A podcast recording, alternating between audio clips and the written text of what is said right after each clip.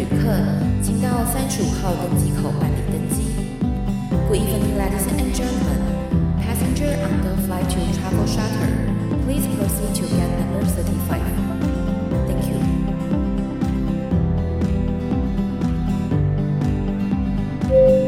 各位贵宾，我们即将起飞，请确实扣好系紧您的安全带。谢谢。Ladies and gentlemen, we are ready for takeoff. Please make sure that your seatbelt is fastened.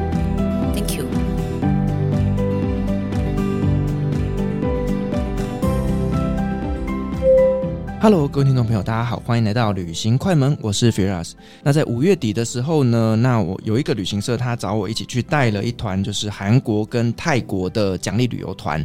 那呢，这是一个我觉得对我来讲蛮特别的一次经验，因为呢，呃，我是第一次带这么大的团体，然后呢，又是跟这么多优秀的领队一起去服务三四百个客人。那所以呢，在跟这些领队还有他们这些工作人员合作过程当中呢，其实对我来说，呃，也是一个很难。难忘的经验，而且这中间发生了很多很有趣的故事，所以我今天就邀请了我们几个领队朋友呢，一起来节目上面来聊聊当初我们在泰国团发生的一些令人很难忘的故事。欢迎我们今天两位领队朋友布雷克还有赖拉。噔噔噔噔，大家好，我是布雷克。Hello，大家好，我是赖拉。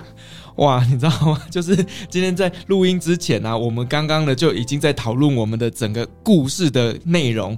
我真的觉得说，这个真是一辈子难忘的故事啦。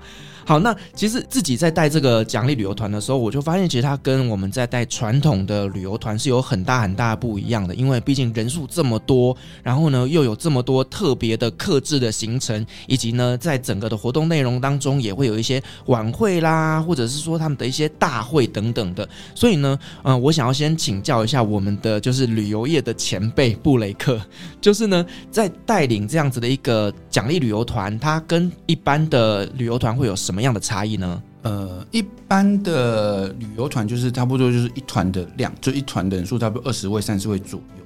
那其实所有的决定的事情都是在领队跟导游身上就可以搞定的事情。然后，比如说今天导游决定说我们等下去哪里，先走什么地方，其实导游就可以自己决定，领队可以自己决定。那所以这个东西。在操作上会比较好操作，加上人数比较少，那我们进餐厅也不用担心说哦，我们要排队要挤啊，去饭店 check in 也不用说担心说哦，我今天去饭店 check in 要要等很久，也不用，导游就下车了，拿了那个饭店的房卡，然后就给客人，然后就大家就就就结束解散。可是像这种大团就会有这种状况，就是我一次就是可能是少则三台车，多则十几台车，那可能有些比较庞大的，可能就是一百多台车也有发生过。那这种就不是说今天每一团怎么操作就导游讲了算。就要一切都要遵照就是大团的指导方针去处理，然后大家要行程要一致性，还不可以说呃有的车子走这个行程，有的车走那个行程，诶，说为什么我们不一样的钱，他来的地方不一样？然后我们可能同时要到某个地方去吃饭，那那个对餐厅来讲，还有我们来讲，就是一个很大的挑战。第一个，我们可能能用的餐厅就有限哦，可能没有地方让可以容纳那么多人来吃饭啊。然后到饭店也是一样，我们可能哇，光等电梯就要大排长龙。我没遇过，客人都 check in 好了，房卡拿到了，可是，在大厅等了快三十分钟还上不了房间，为什么？因为饭店电梯只有两台。然后当我们一群人就是一百多个人到那个地方的时候，电梯又很小，那导致客人他们等等等了三十分钟还上不了自己房间，然后客人就会难免会 complain 一下啦，就变成我们需要去安抚一下客人的情绪啦。对对对对，那这种就不能发生有任何的差错。像譬如说，你平常带团去饭店，如果饭店有两台电梯，一台坏掉了，那可能就算了。可当天大团来的时候，两台电梯一台坏掉，那就完蛋了。这让我想起我们那时候在带韩国团的时候啊，那一样的，他们是只有四台电梯，可是呢，真的还是没有办法，因为你知道每个客人都要带着大行李加小行李，然后这个时候呢，他们就把他们的货梯 给整理出来让我们使用，不然真的坦白讲，一般的饭店哦，你一下子要有几百个人入住，那个真的是一个很大的负担的。那另外我觉得呢，就是带这种奖励旅游团呢，它真的有点像是在走一个大型的大地游戏，就是呢，什么时间点你要出现在哪里当那个 RPG，你就。必须要占就定位，因为这个团它很特别，它就是呢，客人来自于台湾、香港、日本。中国大陆很多不同的城市，以及从澳洲，所以呢，光是在飞机这件事情啊，我们就接机跟送机接到快疯掉。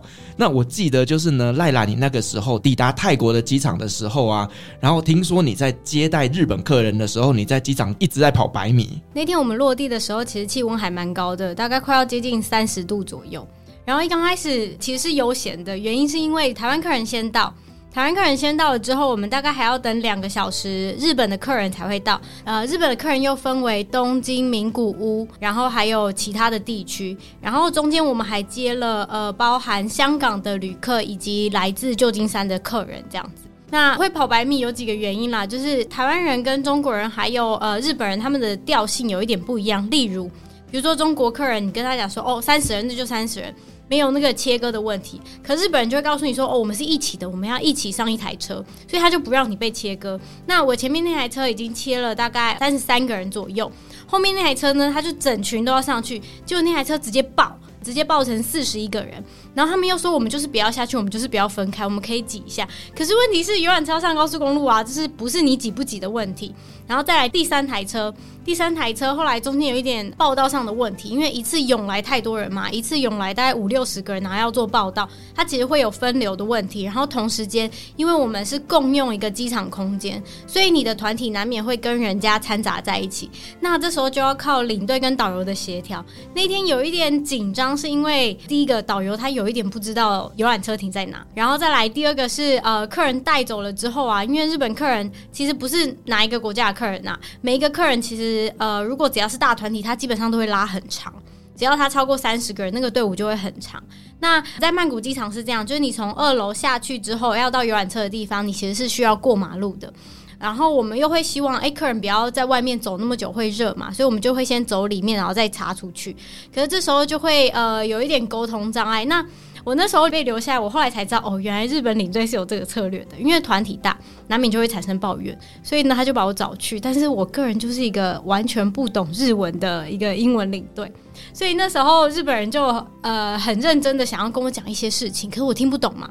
然后这时候呢，就有一个日本的头，他就很用力的挤出一句话，就说呃，How many people in bus？然后想说，OK，你是在问有几个人会上车嘛？所以我就跟他用比较完整的说明，我就说，哦，其实要看人数。那如果这个人数如果有到，我们就会先开车。有时候可能三十六个、三十八个，那最满其实就是四十一个，我们就会发车。可是如果到最后呢，接到最后，如果我们只有三十出头个人，可我们已经接齐了，我们也会发车。等一下，你刚刚这一段是用英文跟日本人讲吗？对？对，这就是重点。我就是用英文跟他讲，然后我就看到他一脸错愕，他就眼睛瞪很大，然后一脸错愕，嘴角有点颤抖。你太高估日本人的英文了。是，对，我那时候还没有转过来，然后所以他就很尴尬，他就呃呃 no，我想说什么意思？no 是什么意思？他说 no，how many people people bus 啊好。然后我这时候就完全会意过来了，就是你刚刚讲那个状况。他说：“哦，呃，thirty six。”我就直接把第一台车的人数报给他，他就说：“啊，OK OK。”他就不跟我讲话了。他可能想说：“天哪，我如果再问一个问题，他会不会又回答我一长串？”对，因为日本人真的是没有，因为因为会去参加这样子团体的日本客人，可能他相对来讲年龄层是比较高的，所以他们在外语能力上的掌握程度是不高的。那但是我相信这一次呢，你在做这整个接机过程，你大概 Gomina size 大概讲了两百遍吧。两百遍然后还有豆种 对，那其实呢，我们这个行程就是呢，啊，所有的客人呢，他们不管搭乘是几点的飞机抵达泰国之后呢，我们就全部移动前往了，就是帕塔亚。那在帕塔亚那一边的饭店里面就做了一个欢迎的晚会嘛。然后呢，其实抵达饭店之后，其实也是一团混乱，因为就像我们刚刚前面讲的，你一下子突然几百个人抵达那个饭店大厅，然后因为呢，你到了饭店之后呢，不只是要办理入住程序，其实还有一个很重要，就是我们必须要去发放这些。备品，例如说发衣服啦，然后发吊牌啦，发什么东西，所以那个时候就变成是一整个长桌，它是有一个顺序的哦。第一个先交护照，然后领多少钱，因为我们有几餐是自理餐嘛，然后又领制服，然后领袋子什么的。所以其实你知道那个时候在 check in 柜台来讲，我觉得真的是一场战争。我可以用这个形容吧，真的是蛮混乱的啦。其实我们后来就是入住之后，那就开始第一个活动就是那个欢迎晚会嘛。那那个欢迎晚会，其实我觉得是蛮特别的，因为他把三个国家的人，中国、台湾还有日本聚集在一起，然后办一个算是吃把费的晚宴。然后在那边我们就可以看到呢，诶，原来三个国家的人他们在饮食上面有很大很大的文化差异。累了，你在那边有没有什么一些观察？可以分享一下，就是那天其实我们总共十五台车嘛。然后比例上是两台台湾的客人，然后四台日本的客人。那你你想想看，这样只有六台，剩下的全部都是中国客人。所以其实中国客人算大宗。那那天的场地上的安排呢？其实团队其实有刻意把每一个国家的稍微区分开来，就让大家可以有一个稍微有一点小小群聚的效应的感觉。不管是取暖呐、啊，还是每个国家的各个生活习惯，其实坦坦白说有一点不同。那这次的安排有把日本人放在一个比较集中的位置，他们有自己的用餐区。可是因为中国人真的太多了，刚刚讲到了全部非中国团体的就只有六台车，那剩下九台车全部是中国团体嘛，所以它还是会被分区分在一起。那有一区呢，就是日本区，全部的日本人四台车都在那个位置。那另外有两台车是中国客人的车子，所以这六台车子的呃座位就放在一起，他们的用餐区是一起的。虽然这样听起来好像诶还蛮合理的啊，大部分都是日本人，可是我们千万不要小估中国人的威力。中国人就是一说诶开席，然后就啪，然后食物就马上一扫而空，就大家速度超级无敌快。然后呢，就我走过去之后，然后日本人就很惊恐的跟那个他同桌人就说：“中国人すごい，就是他们太厉害了。”然后，但是他用了另外一个词，就说呃有一点野蛮的意思啦。但是呃，如果听到日本人说哦有一点野蛮，就表示他其实已经在批评对方了，已经是真的很野蛮了。就是他有一点觉得哦怎么会这样子？怎么突然就食物就没了？因为日本人大家都知道，大家都很遵守规矩嘛。无论是之前的三一一大地震，我们看到电视上的那个灾难的。 的状况，大家都还是很遵守规矩的，一个一个排队。可中国人没有在管你这一套的，中国人就是啊，那个食物没有人在装，我赶快去装那个食物，等于就是有一点他们在小小的打仗的感觉。那个他们的文化就是这样，因为他们对他们讲排队不是一种文化，可对于我们台湾人跟日本人讲，排队就是一种必要的人民的素质。而他们以前就是经过了那种文化大革命时代啊，就是我们电视也看过，电影看过，今天你不斗死我，明天就是我被你斗死啊。还有大锅饭时代，对大锅饭时代，嗯、对，所以他们觉得互相竞争是一种他们的生活下下来的方式，所以排队对他们来讲就不是一种必要的生活条件。就哎，反正这边空的有位置，我就挤进去，然后挤进去我就拿能拿到我就先拿，碗拿到你拿不到那是你家的事情。所以他们这种观念在他们人生当中已经根深蒂固了。当然，现在年轻人好一点，年轻人慢慢就是知道说，哦，我们要好好排队啊，遵守秩序啊，这样才是就是符合国民素质的一种一种表现。而且他们政府也在倡导说，你要好好排队，当个文明人。他们都有这样标题哦，说你要好好排队，当个文明人，你不要争先恐后，当个文明人这样子，就是大家在慢慢暗示他。所以，其实就我这几年这样子的观察下来，其实有好很多。因为其实我们刚好提到，就是这一团它的整个的年龄层是相对来讲比较高一些些的。像呢，我们几个壮丁啊，在这场晚会上面，我们被赋予一个责任，就是要去当人肉保镖，就是 bodyguard。那我们就是站在他们大老板的身边，就是去保护他。因为有很多很多的人看到老板会急着想去跟他拍照，那我们都会不断的劝说说，哦，待会老板会一桌一桌去跟大家致意。那你们需要拍照的时候，就到时候再去。就好了。那这个时候呢，日本人他们就说：“哦，等一下老板会来，好，那我们就好好坐下来吃饭。”那台湾人呢就说：“哦，好，那我们也是坐下来等他过来。”可是你知道中国的客人，他们就是每一个人都觉得说：“啊，只有我没关系啦，只有我没关系啦，可以啦，一下子而已啦。”每个人都一下子，你知道，我站在那边，我就像是在打地鼠，你知道吗？就是你站起来我就敲你一下，你站起来我就敲你一下。挡都挡不了，真的像是蚂蚁一样。打地鼠之外，更厉害的事情是，就是大部分都是女生嘛，大部分都是呃大妈，对大妈好大妈，所以他们就是有各种武器，就是他会，比如说你把它挡住，他就从你手穿过去，他就蹲下来，然后直接穿过去的那种。然后要不然就是用前面的武器，就是用胸部一直磨蹭你。大妈会用她的奶。来撞击我，那你知道，身为男生，我会很不想去碰触到，因为这个如果一个不小心被人家说什么你性骚扰啊，你摸我哪里，什么是不好的，所以我们会躲他。可是他又一直用他的奶要来撞击我，我真的当下有点嗯，怎么办？我现在该不该挡？很尴尬。这我就想到，我们先跳到闭幕晚宴，闭幕晚宴因为老板也有出现嘛。然后因为闭幕晚宴就是呃我们的分工又更细了，大家工作量比较多一点。然后后来我跟布雷克我们就去挡那个呃人肉，就我们就在那边当警卫。可是我个人就是很小，个人的身高就是只有一百五十二公分这样。所以当我挡他们的时候呢，那个很好笑，那个画面就是呃我左手右手各拉一个椅子。然后，因为他们自己的人也知道哦，到时候大家都会很疯狂，然后一直往前挤。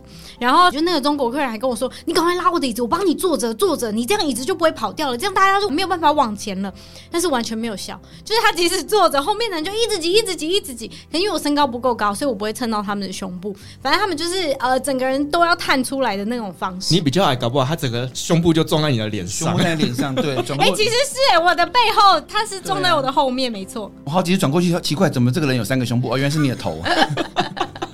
因为我跟布莱克就站在正对面，你知道吗？然后他就看到，他就说：“他说，哎、欸，我完全看不到你在挡人，因为你已经融入了。因为我等于就是呃脚打开，然后我要稳住自己的步伐嘛。然后我左右两边又抓椅子，让大家不要往前。他就说我一度看不到你在哪里耶。我觉得主办单位真的非常非常用心去策划了每一个细节，但是他们真的忽略了就是不同的民族有不同的文化。你是说中国人的狼性吗？我只能说。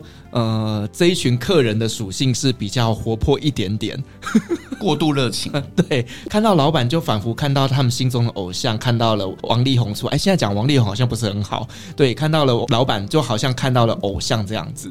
是真的，啊老板就是他们的偶像，就是宗宗教信仰。好像我今天跟老板拍个照，我的业绩就会变得特别好那种感觉。对，就是有被老板加持一样，有加持过。对，我都会说这个就是一个信仰程度的一个最大化，就是我们他们。人可能信仰程度没有那么高，所以我们大家都很冷静。可是呢，中国客人可能他们信仰程度非常非常的高。其实我觉得奖励旅游有一点就是很像呃信仰储值大会，就无论是哪一间公司啦，比如说呃每一间企业文化其实不一样。我其实没有要贬低的意思，而是赞赏。就是其实奖励旅游可以很最大效益化，把所有的员工凝聚在一起。所以我所谓的信仰厨师大会，是他很相信这间公司的价值体现，然后他也很愿意为这间公司付出。无论是在呃个人业绩上的努力，还是帮公司做形象宣传这一些。对，因为其实奖励旅游，它顾名思义，它就是因为你在去年的业绩表现是非常非常好的，所以说公司呢，它就举办了这样一个活动来感谢你在过去一整年为公司所做的一个付出。那所以其实对于这些呃来参加活动的人来讲，它真的是一个鼓励的动作。那所以说呢，他们在这里大家一样都是为了这公司而去卖命，然后去努力达到业绩的这一群努力的人，他们聚在一起的时候，那个信仰值真的会是拉到最大，因为大家对公司的相信力都是非常非常的强的。好，那我们就先来聊聊我们抵达泰国的第一个晚上。其实我们晚上呢，就是还要再开说明会啊，因为隔天的流程哦，就有点像是要在沙盘推演一下。你知道推完之后，我整个就觉得、哦、心累，想睡觉。我要偷偷告诉你一个秘密，我旁边的这位布雷克先生呢，他那天结束之后还跑去按摩，重点是都没有跟我们大家讲。为什么？当我知道的时候，已经半夜超过十二点，他就说：“哎、欸，我们已经在外面喽，要不要帮你带啤酒回去？”我说：“我已经要睡了，而且你为什么不早说？我也要去按摩。”想那么久。那时候就是那个另外一个，好好说哦。现在秋后算账，另外一个前辈啊，我们就是先把他名字马赛克。他说：“嗯，嗯，要不要去按摩啊？因为他觉得我泰国比较熟。他说：‘哎，你那带我们去山下按摩，因为我们我们饭店是在山上。那到山下就必须要叫车。然后我就说：好啊，没问题啊，我带你们去。我说：那有谁要去？’那我以为他已经有暗算好，就是应该要带谁去，因为我们也不敢在群主说，所以都是姐的错啦。哦吧，因为群主还有老板还有其他工作人员啊，因为我怕说，哎、欸，我们明明应该今天大家很累啊，你们还有空去按摩，你们是，是没有很累啊，什么之类的，我们会担心说，哎、欸，万一讲的如果大家没有要去，会打扰到你们啊，咱们洗屏也不好啊。假设有人没有要去，我们那边讲说哦，按摩好舒服啊，你们哎，为什么你们洗我的屏啊？我以为群主有什么重要事情要发生这样之类的，就想说让我们低调一点，然后我们就自自己就是开了一个叫做按摩小组的群组，那我们就是加了几个人这样进来，我们就哎，然后门口约约好，然后我叫车喽啊，就用泰国的 APP 叫了车，然后就到山下去按摩这样子。你们那天几点回来？我原本想说，因为我们下去已经十一点了，我想说那我就按个一个小时好了。就一到按摩店，就山下随便找一间嘛，就是那个 Walking Street 门口那附近随便找一间，就看起来正常的。然后那个前辈就说：“那就两小时吧。”然后就进去了啊，两小时。我想说，那我按一小时会不会在门口等很久？我想算，那我两小时好了，那我就我也两小时，然后亚当也两小时，这样就走进去了。等下，我们要先问一下，什么叫做看起来正常的按摩店？因为他如果按摩店是那种玻璃黑黑的啊，通常会有一些奇怪的服务啊，特殊服务，殊服务 （special service）。对，它如果玻璃透明的就会比较正常，因为它让你看到里面长什么样子嘛，就是比较不会有奇怪的东西。好啦，就是我先记你一笔啦，出去按摩不揪啦。好了，那其实我们呢抵达泰国的第一天真的是累翻了，尤其是我们真的是早上七点多我们就已经出现在机场那边，然后你知道那大量的客人抵达机场之后，我们还要去负责帮他们做那种团体的报道啦，然后呢六七个领队就是在机场里面来回奔波，所以整个晚宴结束之后，大家真的就是都累垮了，除了你们几个去按摩的以外哈。然后我们在帕塔亚的那个欢迎晚宴其实是在户外的，各位听众朋友可以稍微想象一下，就是它又潮湿，然后其实又蛮热的那。因为大概二十八九度来着，即使是晚上，其实还是很热。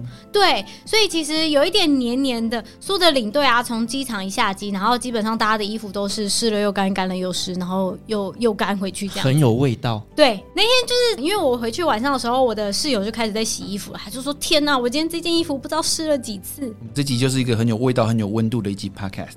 对，我有事，我回去就开始洗衣服啦。因为呢，其实我们这种呃奖励旅游团来讲，通常工作人员啊或领队，我们都要穿着制服，因为呢，你要让这么多人一眼就认得出你嘛。所以其实我们就等于是两件衣服轮流穿，所以回去就一定要马上洗当天衣服，这样你第三天才有衣服。我要偷偷说一下，其实我没有洗衣服，因为我里面都会多穿一件，所以那个很臭的都会在里面。然后因为我们刚好第二天其实是穿那个花衬衫嘛。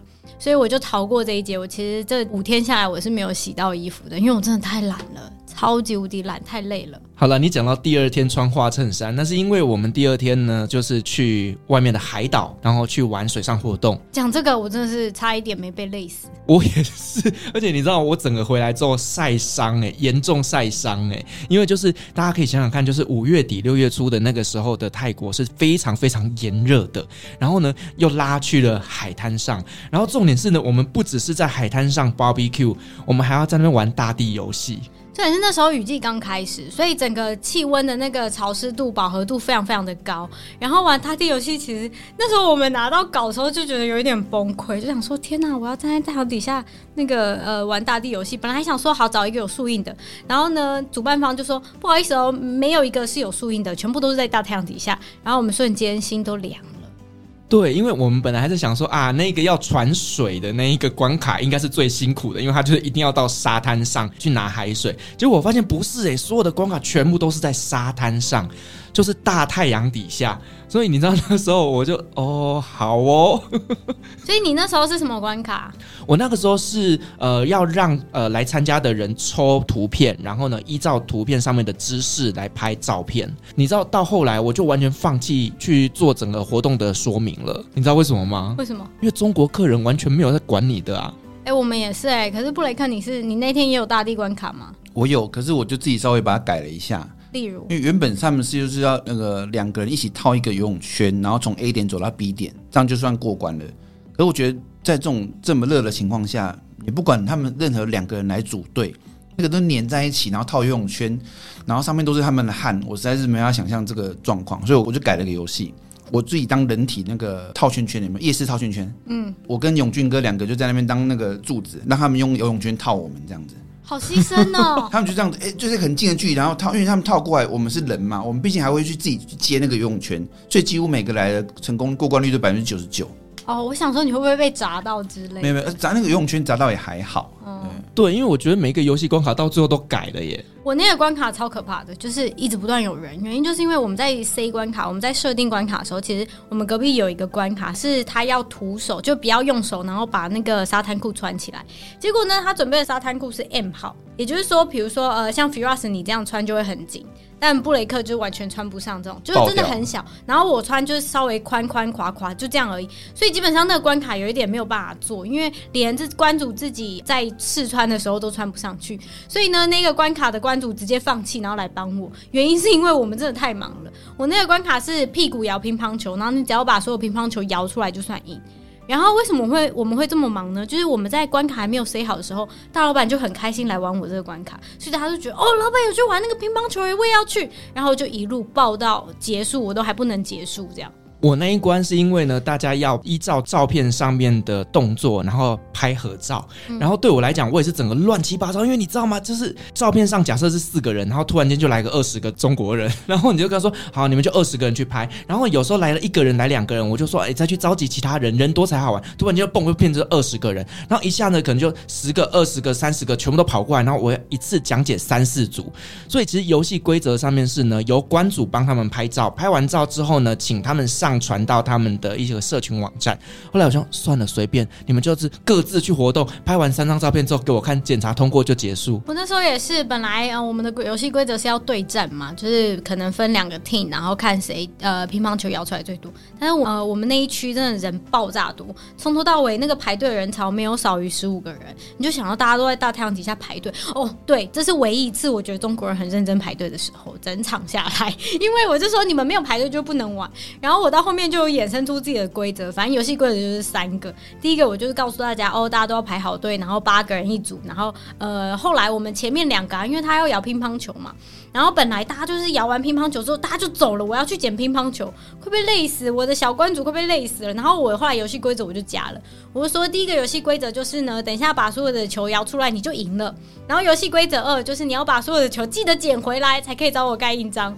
然后第三个游戏规则就是让大家尽情的摇屁股吧。然后我就就是有用这种口说的方式引导大家，然后我们的小关主的工作内容才没有这么辛苦。要不然前面两场是我们还要去帮他捡乒乓球，哎，重点这是沙滩，你知道吗？有时候还会捡捡捡，捡了七颗，诶，少一颗怎么在哪里？然后你还要去摸一下那个球是不是进到沙子里面去了。但后来就是让大家把球找回来，就没有这个问题。对，因为其实真的，我发现哦，中国人他们真的是非常非常的呃有好胜心。这可以回应到刚刚布雷克讲的，就是他们其实很需要竞争，对，只要有竞争，他就会严格的遵守游戏规则。对，然后相较之下，我好像没有接待任何一组台湾客人呢。台湾客人他们就是比较去哦，他们会选择就坐在那个沙滩阳伞下面，然后喝着他们的小酒，然后呢看看小说之类的。台湾客人没有跟你在大太阳底下参加这种大地游戏，可是真的中国客人哦，只要有什么奖品啦、有比赛啦，哇，他们这是把命都拿出来了。对，那另外呢，我们除了这大地游戏以外，其实我们去小岛上面，我们还做了一些水上活动，像是香蕉船呐、啊，或者水上摩托车，还有拖曳伞。拖曳伞真的太多故事了，真的很好笑。布雷克，你有遇到对不对？对，因为我那我那车的客人刚好就是在拖曳伞上面，就是呃，照理说他就是水上那个摩托车开始奔走的时候，你会人被拖上去就飞起来，飞起来，因为有那个降落伞会会飞起来。然后不知道为什么那客人刚好就是天时地利人和的情况，因为他那个客人本来就比较重，因为比较快很高大的一个一个一个客人，然后刚好在那时候瞬间就是海边会有那种风一阵一阵的。忽然在那时候风静止，没风。你知道没风那个伞就完全没有作用，它就噗噗噗整个掉到海里面去，砰就掉到水里面去，垂直掉下来，垂直掉下来。对，然后、哦、我们大家很紧张，天啊，那是我的客人吗？是我的客人吗？我就很紧张，跑去离最近的那个那个岸边去看他。然后那个现场的人就在两艘两三艘的那个摩托车赶快围过去要救他。然后他说，他就挥手说没事没事，他就被拉上来。然后拉上来之后，店家觉得很不好意思，然后就帮他把东西全部捡好之后，然后就让他穿着救生衣，来来来，就把他拉过来，然后插队，让他再去玩一次。在刚掉下来，就让他再这边玩一次。然后我说：“你没事吗？没事没事。”然后我以为他们同伴会很紧张，没有，全部帮他鼓掌。哦，好厉害，好厉害！你还掉下来这样子。因为那个排队要排很久，后来那个团体一聚集在一起，那个排队是三十分钟以上。然后我们那一场啊，因为我最早到，就是我是那个 Plan Four 那个平台的最早到的其中一组。但是我是最晚走的，因为我就是有几个客人，他前面就坚持说我不要玩，我不要玩。结果大家玩回来就说哇很好玩，你要去玩。然后后来又鼓励他们，他们后来三个又去排队，我们就等超久，几乎全完了。对，然后这一次排队的时候，我就这样一转身，然后就发现哎、欸，这个人。那个旗袍怎么一直在滴水？然后我就看他一下，然后就听到他们的对话，就是那个穿旗袍大妈，她穿的旗袍多长呢？已经快到脚踝，就是已经快拖地板了。然后她是刚从拖衣伞回来，然后她整件旗袍都湿的，一直在滴水。她的同伴就问她说：“哎，好玩吗？”她就说：“好玩，好玩。”然后她的同伴就说：“啊，你的怎么旗袍一直在滴水？”她就说：“因为我穿旗袍下水啊。”我跟你，我在旁边差点笑到没有岔气。因为我记得他是可以选择你要下水跟选择不下水的吧？他要点水，他就是刻意要点水，可是他穿长旗袍，然后是贴身的那一种，所以他自己穿着旗袍还故意说他想碰水。对。哦，很神奇，然后我们就想说那个怎么绑的啊？后来他好像我听说了，就是听我的导游说，他说他就是在绑的时候，然后那个旗袍从中间，然后就会拉起来，因为那个救生衣有三带绑绳嘛，左边、右边跟下面走胯下，所以他等于走胯下那一条，他等于就是把裙子拉起来，他整个撩起来，可是他裙子还是湿的，对，因为他们有开叉，就是还好。你有看到台湾那个纳卡西弄旗袍都开到大，不是？可是、啊、可是你想那个画面哦，就一个大妈。然后大概就是蛮快的，大概八十几公斤左右。然后他就是一整身的旗袍，看起来很端庄，但是下面在滴水。因为他还是要撩起来，因为他总要上厕所的嘛。等一下，我真心不能理解，我们不是在前一天有特别提醒客人，就是这一天会玩水，请穿着便利的服装跟拖鞋吗？哎、欸，那天超多人穿短裙啊，然后旗袍，还有高跟鞋。去沙滩穿什么高跟鞋？然后我去跟他讲，我就说，啊、然后我我就跟他说，哎、欸，你那个高跟鞋，我们等一下要去沙滩哦。然后因为我们下水的时候，其实脚会接触到水，因为我们等于是在岸边下水嘛，我们不是在平台或港口下水，所以在岸边下水的时候，你一定会踩到水，然后沿着沙滩走上去。然后他穿高跟鞋，他说，哦，没关系啊，没关系，我常常在穿高跟鞋，这个不是问题。我说，可是你踩在沙里面，你会整个陷下去。他说，哦，是吗？那我真的要带拖鞋吗？他一直问我说：“我真的需要吗？”对，而且我们已经前天跟他们讲了，然后所以当天早上集合的时候，一堆人穿着高跟鞋出现的时候，我们当地 local 的那个地接旅行社都快傻眼，在群主讲说：“拜托拜托，再通知他们一下，不要穿高跟鞋去海边。”我看得头好痛。对，因为其实呢，在排队的时候，我就看老板一直在那边睡。你说：“天哪，天哪，这怎么穿这个鞋子呢？” 对，对，所以我们其实，在出发前，我都有特别再去叮咛说：“哦，我们待会会下水，一定会湿。”而且其实呢，我们后来要撤场的时候啊，因为它退潮，所以呢，我们原本要坐的那个接驳船。是开不进来的，嗯，然后我们是第一队离开，你知道吗？我就带着所有的客人哦，然后走进海里面，那个海水淹到我的胸口，你知道那个时候我就觉得说，这个你穿旗袍怎么可以？真是冒险犯难。前面几组好像都是走进海水里面吧，对，后来才是移到那个比较远的那个码头，就是离开这样子。然后我的客人超紧张，我的客人看你们走进去了之后啊，然后就默默有几个女生客人，她就这样跑过来，然后就很紧张，告诉我说：“那个我我我我我这个月。”刚好来耶，我我不能进去，进去就会被我染红了。我团员一走就是又气又好笑，我又不知道怎么办，然后就一直脑袋就一直在想那要怎么办。因为我那一组刚好连我们家导游都是呃月经来，所以等于我们家呃总共加起来有四个人是没有办法全身泡进海水里面的。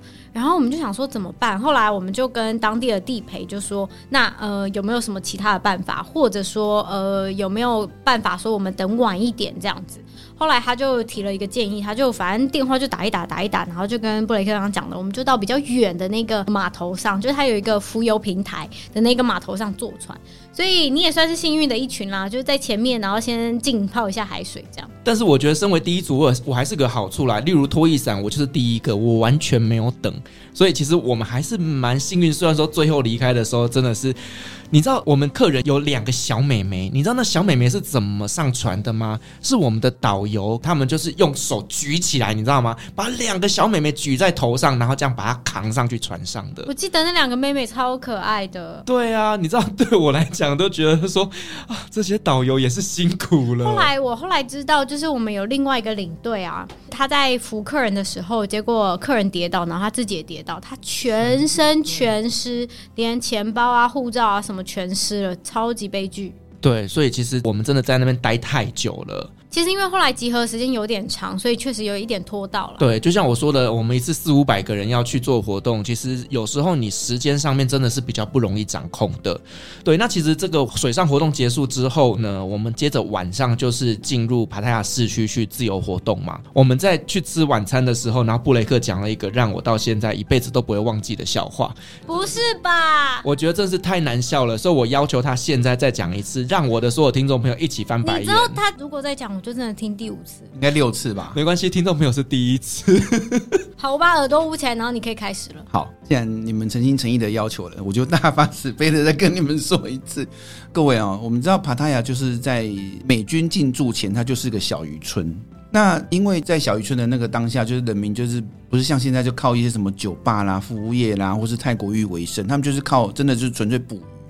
那当地人就吃渔货啦，当地的工作也就做渔夫，也没有其他的事情了。如果今天不能捕鱼的情况下，他们等于是断了所有的生机。那在当时就是帕塔那个海湾就出现一个海怪。然后根据目击者描述，都说它是一只会腾空而起的一只超巨大飞鱼，差不多就一艘船那么大的那个飞鱼。然后重点是它有六个眼睛，一边各三个，哦，是一只六眼飞鱼来的。然后这时候人民就很紧张啊，因为只要每次船出海，六眼飞鱼就会出来把船弄沉啊，或是咬烂啊什么，他们就觉得很麻烦，于是他们就跟上苍祈求说：“拜托啊，神啊，就是老天爷啊，哦，请给我们对抗六眼飞鱼的方法。”然后这时候，这讲完话呢，就是一个年轻人就忽然走到村子里面来。他说：“我是上天派来就是解决你们问题的这个勇士啊！哦，但是呢，我有个交换条件，我需要收集你们全村人的勇气，然后祝福于我，放在我身上，让我出海去跟六眼飞鱼对抗。然后全村呢就在长老的带领之下，就是开始一个那个祈福的仪式啊。然后就说好，我们把勇气给你啊，放在你身上啊，然后出去帮我们对抗这个六眼飞鱼这样子。然后这个年轻人的名字叫爱，泰国名字叫爱。”啊，泰国人名字就是其实很长，叫什么啵啵啵啵一大串，但他们做过一个简称。然后那个男生的名字简称叫爱，然后他就出海去了，拿着一个长矛，啊，他自己带来一个长矛，然后看到六眼飞鱼飞起来，啪，然后就一把刺向他的其中一只眼睛，然后那个六眼飞鱼痛的哇哇叫啊，发出那种凄惨的叫声，嗯，然后就嗯就跑走了。然后回来之后，那个村民就很高兴啊，说哇，爱击败的六眼飞鱼啊，然后还为他写一首歌。那你们要问我什么歌啊？什么歌？好，那个歌我就唱给你们听。爱真的需要勇气来面对流言蜚语。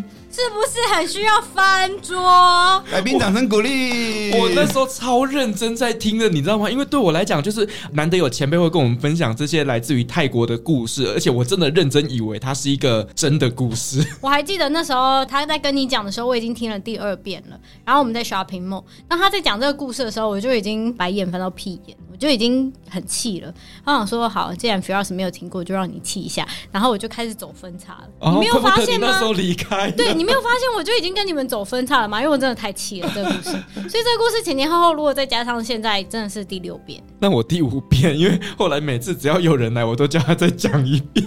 对啊，你可以那个一次集合完，我一次讲完就好了。哪有？你每次也都讲的很开心呢、啊？你这录下来以后就是放给人家听就可以。真的，对啦，因为其实我觉得在那个排太阳那边晚上的市区，其实真的是非常非常的热闹。在那边就是呢，你想得到的、想不到的，通通都有。因为我跟 Firas 比较常带长线嘛，就是中东线这种。然后我们在泰国的时候，就看到那种夜市居然有烤鳄鱼，哎，我突然觉得自己像乡巴佬，因为布雷克就说：“哦，这个很正常。”然后我们想说什么？整只的啊？对，整只的就在夜市那边烤。你在埃及是没看过烤全羊吗？看过啊。对啊，就类似的概念呢、啊。不是啊，因为鳄鱼，哎。啊，对他们来讲，鳄鱼很多啊。哦、好吧，你你 当地什么肉最多，就会拿出来吃，很正常。你在澳洲可以吃到袋鼠肉啊。对啊，你你在埃及有没有吃过骆驼肉？有。对嘛，KFC 嘛，什么是 KFC 的 C？哎、欸，有一个粉丝还跑来找我，他就说：“哎、欸，我有听。”然后我就说：“哎、欸，随堂测验，请问什么是埃及 KFC？” 然后居然答对耶！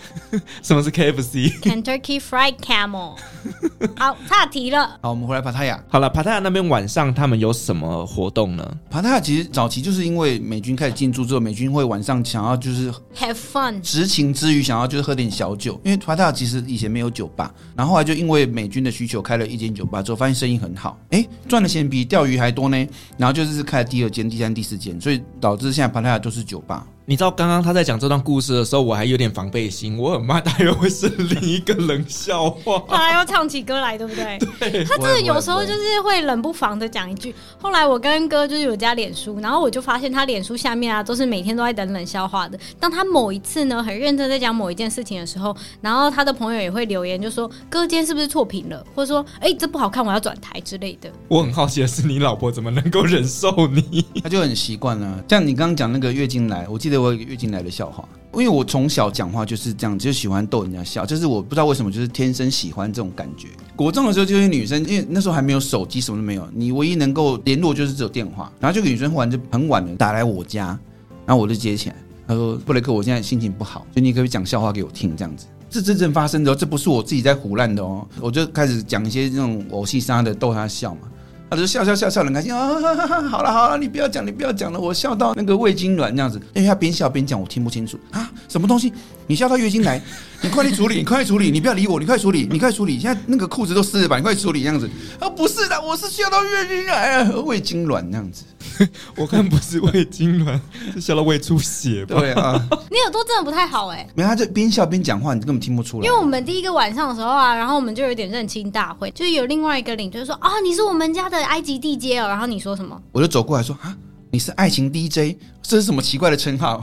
什么是爱情 DJ？专门放爱情音乐的有没有？可能在 pub 里面当 DJ，然后专门放那个爱情歌啊。哥，你的耳朵可能需要去看一下医生，年年纪大了，末梢血液循环不好。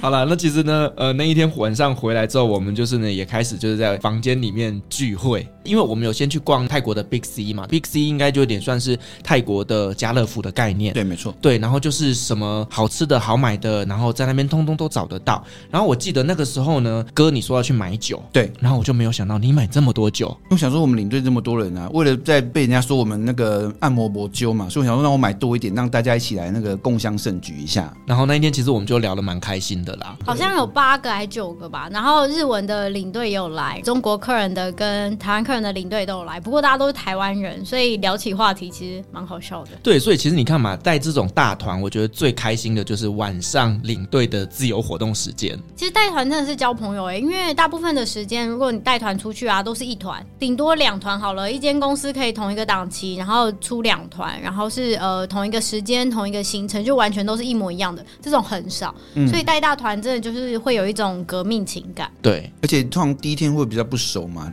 二三天开始守，在几乎都混在一起。那其实呢，我们这一天就真的是很累啦，就是像我们说的，一整天就是在水上活动啦，然后晚上又要去自由活动。其实回到饭店，真的大家都累瘫了。那再来就是我们隔天，其实就是非常期待的按摩。其实这一天的行程，我个人觉得是还蛮 easy 的，就是呢去按摩，然后吃完午餐之后，其实就回到饭店里面去休息，让客人呢能够就是因为毕竟真的那一天很早很早就出发，所以让大家可以回饭店去休息。然后晚上的时候就搭着。这个河轮，然后去湄南河上面用晚餐嘛。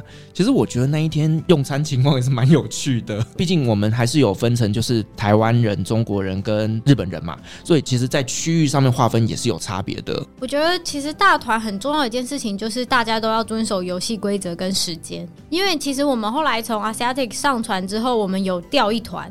结果那一团领队是他先跑回饭店了，但是他没有跟我们说，然后我们就在那边等他。后来联络上了，是因为他客人有一点状况，所以他先回饭店了。然后那个河轮是呃，我们从 Asiatic 的码头，然后会开到喜来登的码头，从喜来登的码头出发之后，然后再去走一圈，然后在船上用晚餐嘛。然后有趣的事情是，因为我们把 VVIP 安排在顶楼，因为顶楼的 view 在晚上是最漂亮的。可是大家可以想象，就我们刚刚讲了，那个外面室外的温度可能就是三十几度，然后下午的时间其实还是很热的。然后 VVIP 上去的时候，大家都脸绿掉。因为超级无敌爆炸热，因为在是户外空间。因为刚好那个老板是美国人，因为对这种老外来讲，他们觉得就是户外的 view 就是算是比较高级的。这个我想到有一次我们去欧洲，然后公司安排一个那个悬崖上面的景观餐厅，然后因为想说帮客人安排那种最好的位置就是哪，就是在悬崖边是户外区，然后客人一到户外区没有冷气，然后那个风浪吹过来是热的，七八月的时候去，哇，客人说天啊，你怎么给我安排这个位置啊？然后我就没办法，因为餐厅里面是满的。我就跟餐厅经理商量说，里面有没有哪些客人愿意跟我们换位置，我们可以换到里面来，把外面位置让给他们。因为我知道外面位置比较贵，所以一定会有人愿意跟我们换。里面老外争先恐后要出去外面，反正我们台湾客人就是一进来还很高兴，说哇，终于有冷气，这样才对嘛。所以其实东西方文化差异不一样。而且其实，因为在这个湄南河的河轮上面，因为我们是分成三层楼嘛，然后每一层楼我们都有一些表演的秀。那我觉得船家也是蛮用心的啦，因为其实每一层楼的客人的，国籍不一样，他们就会针对他们的国籍演唱不同的流行歌曲。这大概是唯一一次日本人觉得 OK，这个安排蛮好的，因为他们就是自己一层楼啊，他们自己一层楼，然后有趣的就是，因为他们是在一楼，然后二楼就是台湾客跟中国客，然后。三楼就是 VVIP 嘛，它有 live show，一楼是日文歌，然后二楼还在那边唱《甜蜜蜜》是中文歌，然后三楼放的是音乐西洋歌曲。对，然后后来呢，就是用完晚餐之后，我们就到了在曼谷蛮有名的一个夜市，叫 Asiatic，就是河滨码头夜市。然后你知道那一天就是因为呢，客人下船之后，他又遇到下雨，然后我们的客人呢，有的往左边走，有的往右边走，然后最后就走散了。那因为照理说，同一车的人一定要讲好几点几分在哪里集合之后，才能一起去上车嘛。我光是在那个码头那边集合客人，我大概花了大概三十分钟。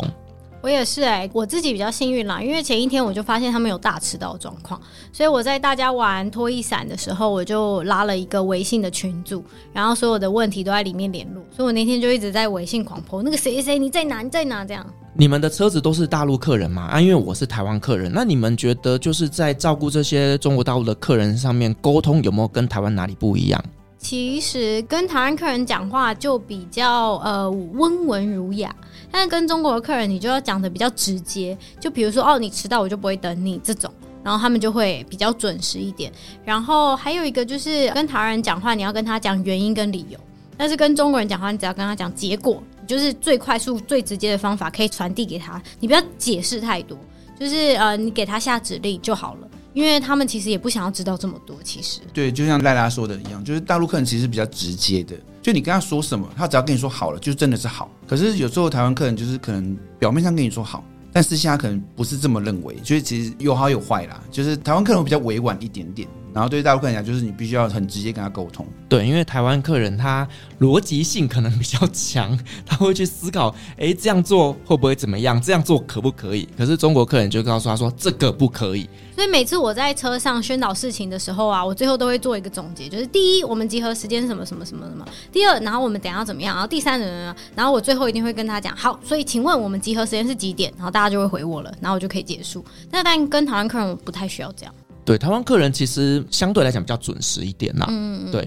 好，那其实呢，这个夜市结束之后啊，我记得那一天晚上，我们呢在饭店大厅里面，我们就说走要喝一杯，然后哥就带着我们去另外一个夜市里面去过我们领队的夜生活。我要听，我那天没有参与到。呃，对，因为其实一开始呃我们在群组就是这样稍微提一下，因为可能有些累想休息，我们也不勉强，然后就想说，哎，如果有意愿的啊，然后如果还有体力的，我们就一起到附近的夜市，就有些露天酒吧，我们稍微就是喝点酒，聊聊天这样子。一开始就只有连我就四位要去，然后我想说那走四位哦，好，确定走四位哦，那我就叫车喽，那我就叫四人座的计程车就好了。就要出发的时候，刚好看到另外两位工作人员，我说你们两个现在下班了吗？然后对，下班了，你们要去哪里？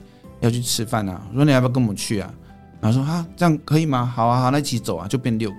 然后六个我懒得再叫车，在泰国你只要肯花钱哦。服务是没有上限、没有天花板的。你只要钱砸下去，服务是没有天花板。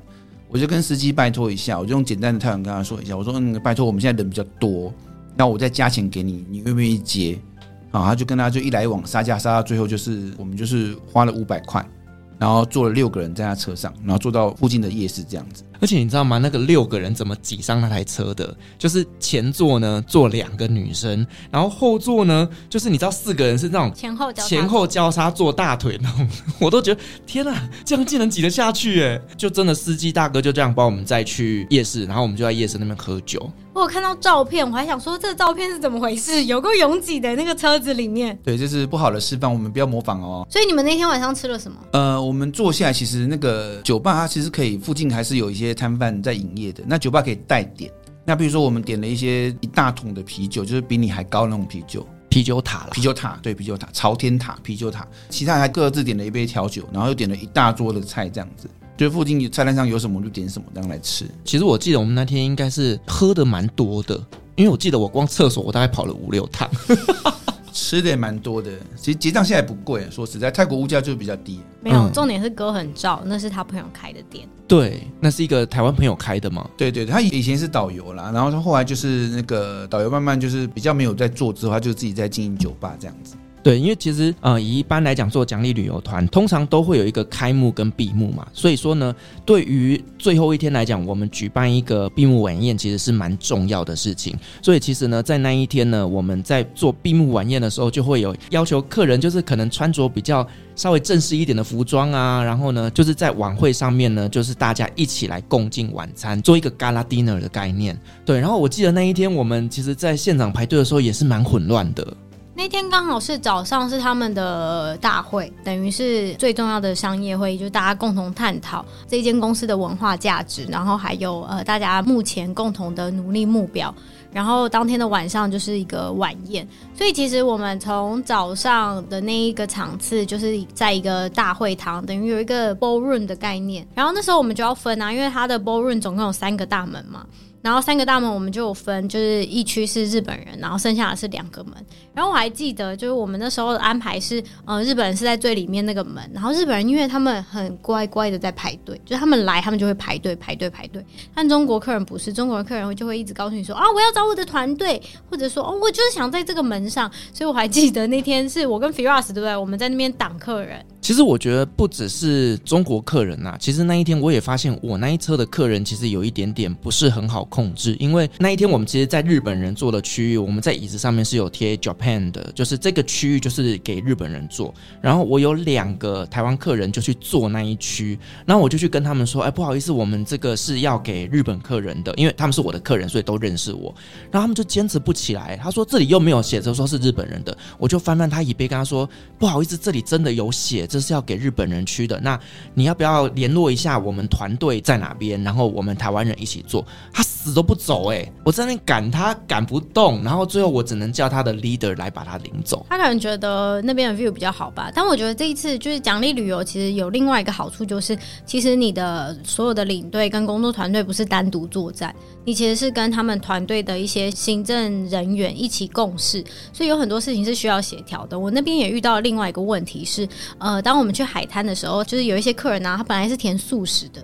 他就瞬间把自己素食变成荤食了，因为在海滩有海鲜。你看到龙虾瞬间就变成吃荤了。对，对，然后那天晚上的高拉丁顿也是，可是因为那个座位已经安排好了，就是素食的跟荤食的桌其实是完全分开的。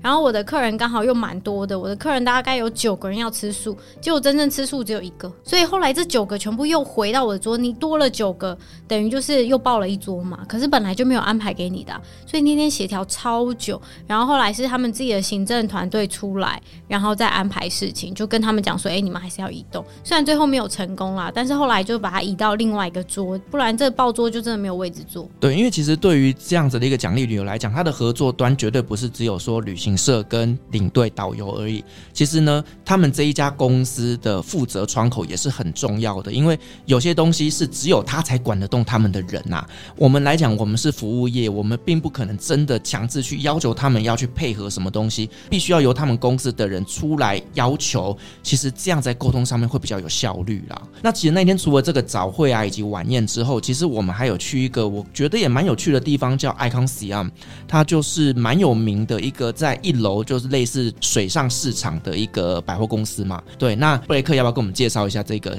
就它算是泰国比较新的景点。对，那是这几年算是在曼谷啊，在曼谷市算是比较大间的百货公司之一。那因为是比较新，所以连很多泰国人都是比较外县市的会慕名而来。那那个当然，我们台湾团体或是一些那个观光客啊，到这边就几乎是变成最近必访的一个景点呐。那东西其实也多了，而且重点是它有个那个一个 percent 的符号的那个咖啡厅进驻啊，因为那个在在韩国很红嘛，那个那个咖啡厅很，然后要进驻这个里面，所以它现在就是整个名气大涨这样子。那我们一般团体都会安排到这边，至少会放个半天，或是至少两小时、三小时，让他们自由活动这样子。我觉得这个地方有趣的事情是，它一楼其实是所有的类似美食街，又是超市，嗯、然后它又把夜市整合在里面，包含水上市场的 image，它其实也放里面。那如果你要吃比较贵的，它到后面在那个呃坐船的地方，其实也有蛮多很好的餐厅。所以它等于是可以容纳很多不同的客群。对，那它的二楼跟三楼也有一些文创商品，当然也有大品牌啦，就比较贵的那些品牌，其实也都有在这个 shopping mall 进驻。有一些伙伴或者有一些客人。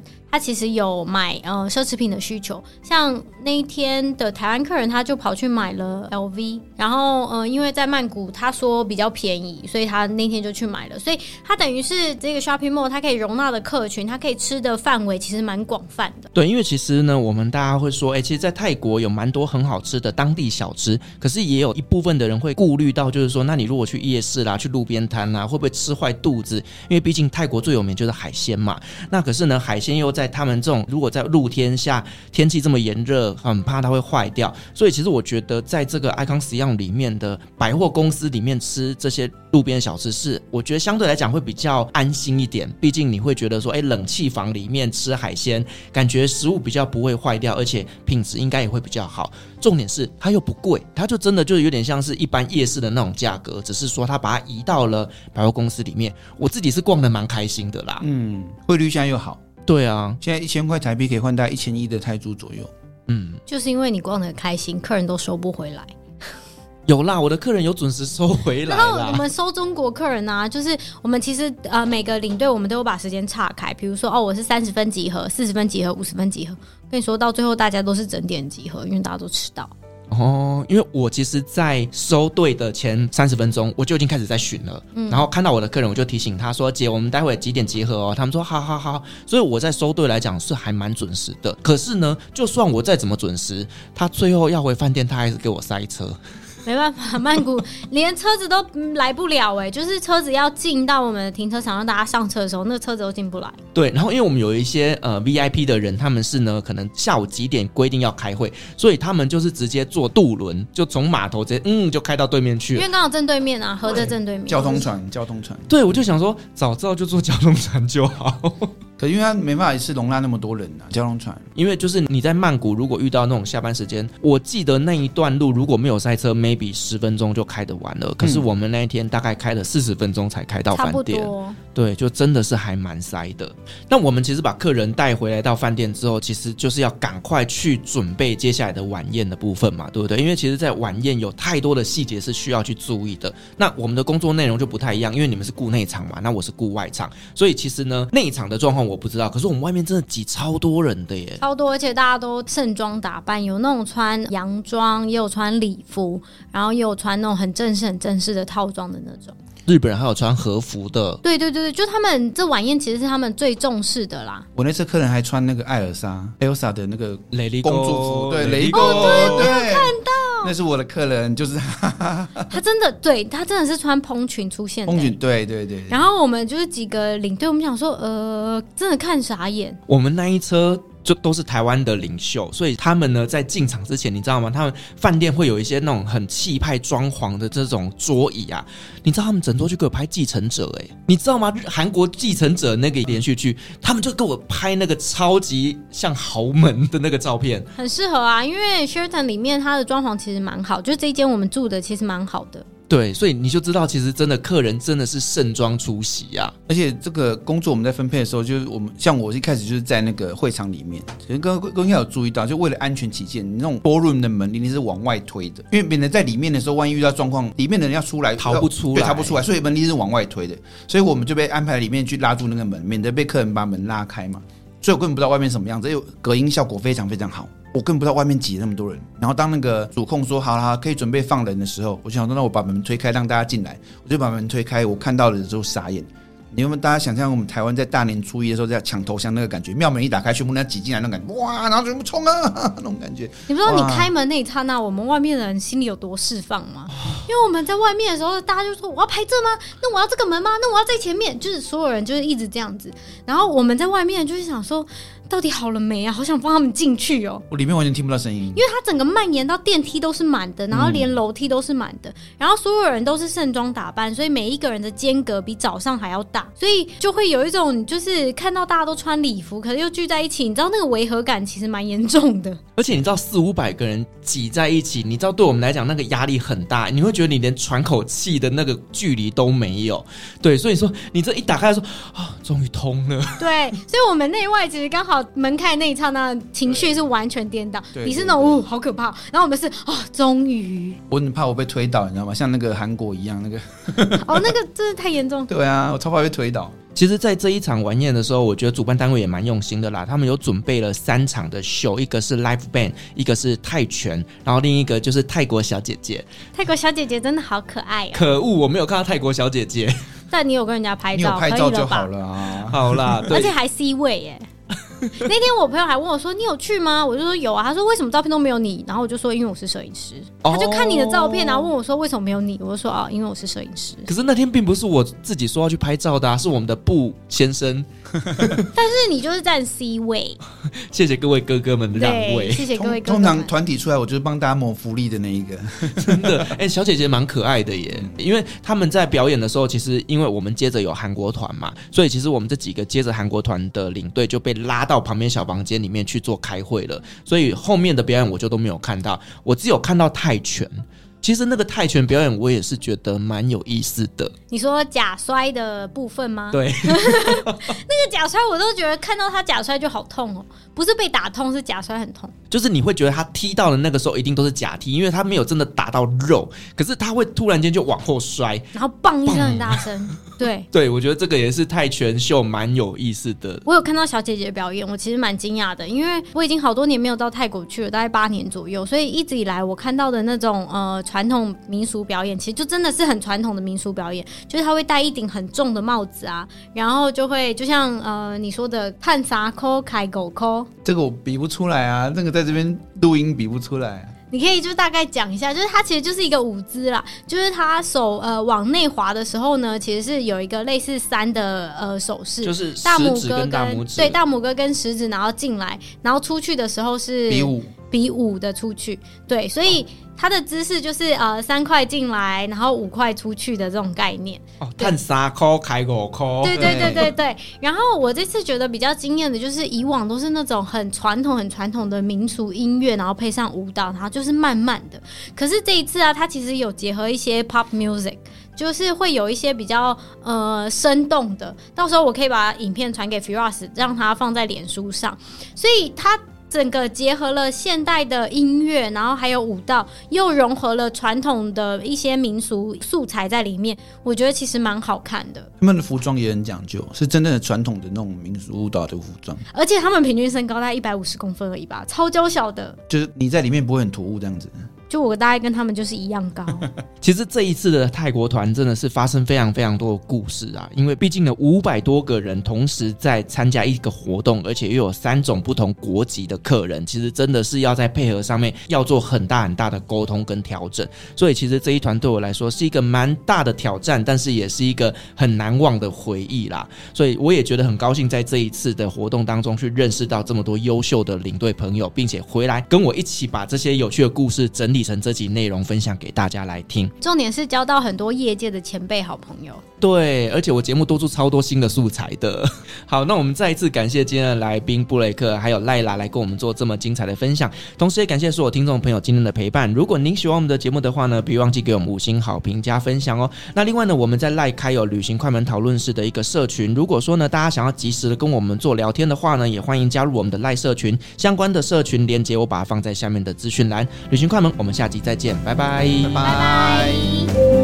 各位贵宾，我们的班机已经抵达，感谢您今天的搭乘。旅行快门每周